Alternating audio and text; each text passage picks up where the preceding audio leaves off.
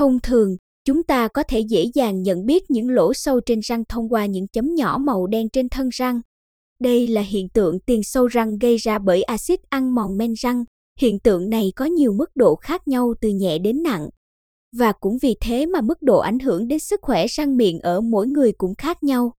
Hãy cùng nha khoa Dana tìm hiểu xem các giai đoạn tiến triển của sâu răng và cách điều trị qua bài viết dưới đây nhé. Các giai đoạn sâu răng Nhìn chung quá trình sâu răng bao gồm 4 giai đoạn như sau. Giai đoạn 1, men răng bị bào mòn. Đây là giai đoạn nhẹ nhất và thường khó phát hiện nhất do vùng men răng chưa có dây thần kinh cảm giác. Do đó, khi men răng bị sâu sẽ không gây cảm giác đau nhức hay khó chịu. Chúng ta chỉ có thể nhận biết qua những chấm đen mờ hoặc đen khi nhìn kỹ vào thân răng. Nếu chúng ta chăm sóc răng miệng thường xuyên, chúng ta có thể phát hiện và điều trị sâu răng sớm. Từ đó, sẽ không cần lo lắng về việc xoăn ngày càng lớn. Tuy nhiên không phải ai cũng may mắn như vậy nên chúng ta cần hiểu rõ hơn ở giai đoạn 2 sau đây. Giai đoạn 2, xoang sâu lan đến ngà răng. Sau khi đi qua men răng, lỗ sâu sẽ lan dần đến vùng ngà răng. Cấu trúc của ngà răng rất khác so với men răng. Sau đây chúng ta sẽ bắt đầu nhận biết từng cơn đau nhất, ê buốt khi ngà răng tiếp xúc với cả tác nhân nóng và lạnh. Giai đoạn này cần được điều trị sớm và kịp thời trước khi lỗ sâu bắt đầu phát triển nặng hơn gây ảnh hưởng đến sinh hoạt hàng ngày.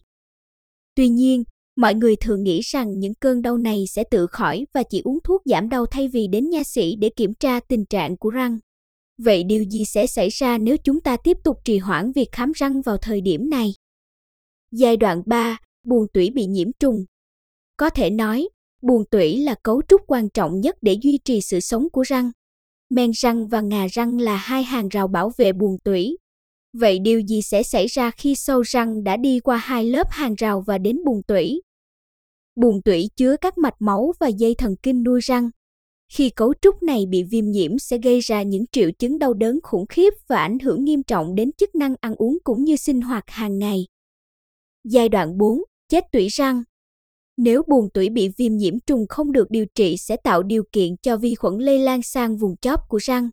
Không chỉ làm chết tủy răng mà còn gây ra các triệu chứng và tổn thương nghiêm trọng như sưng tấy vùng hàm mặt, tiêu xương, lung lay các răng bên cạnh.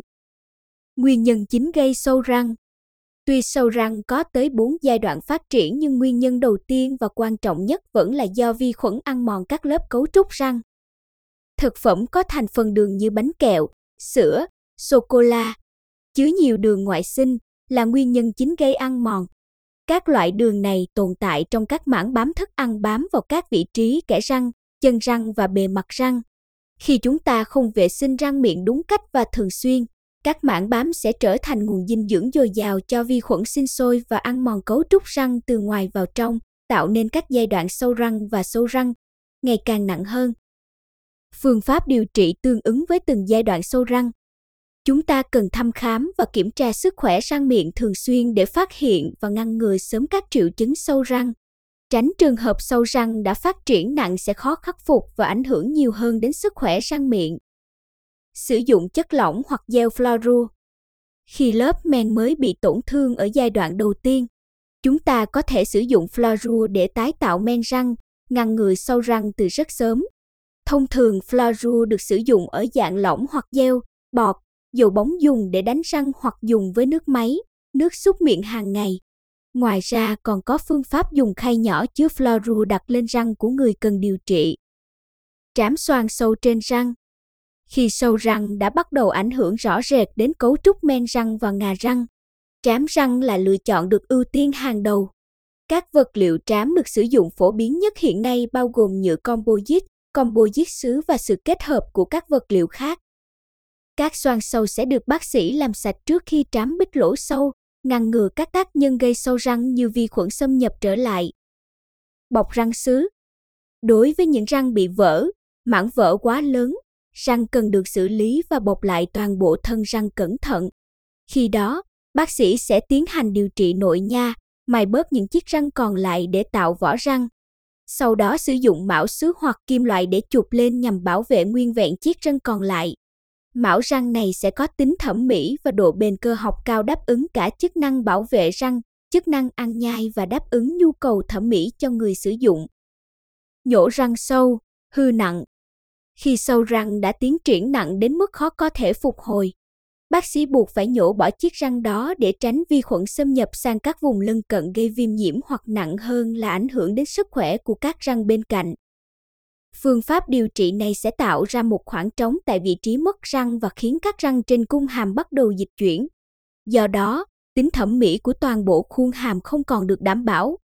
Đây là sự lựa chọn cuối cùng để giải quyết tình trạng sâu răng nặng.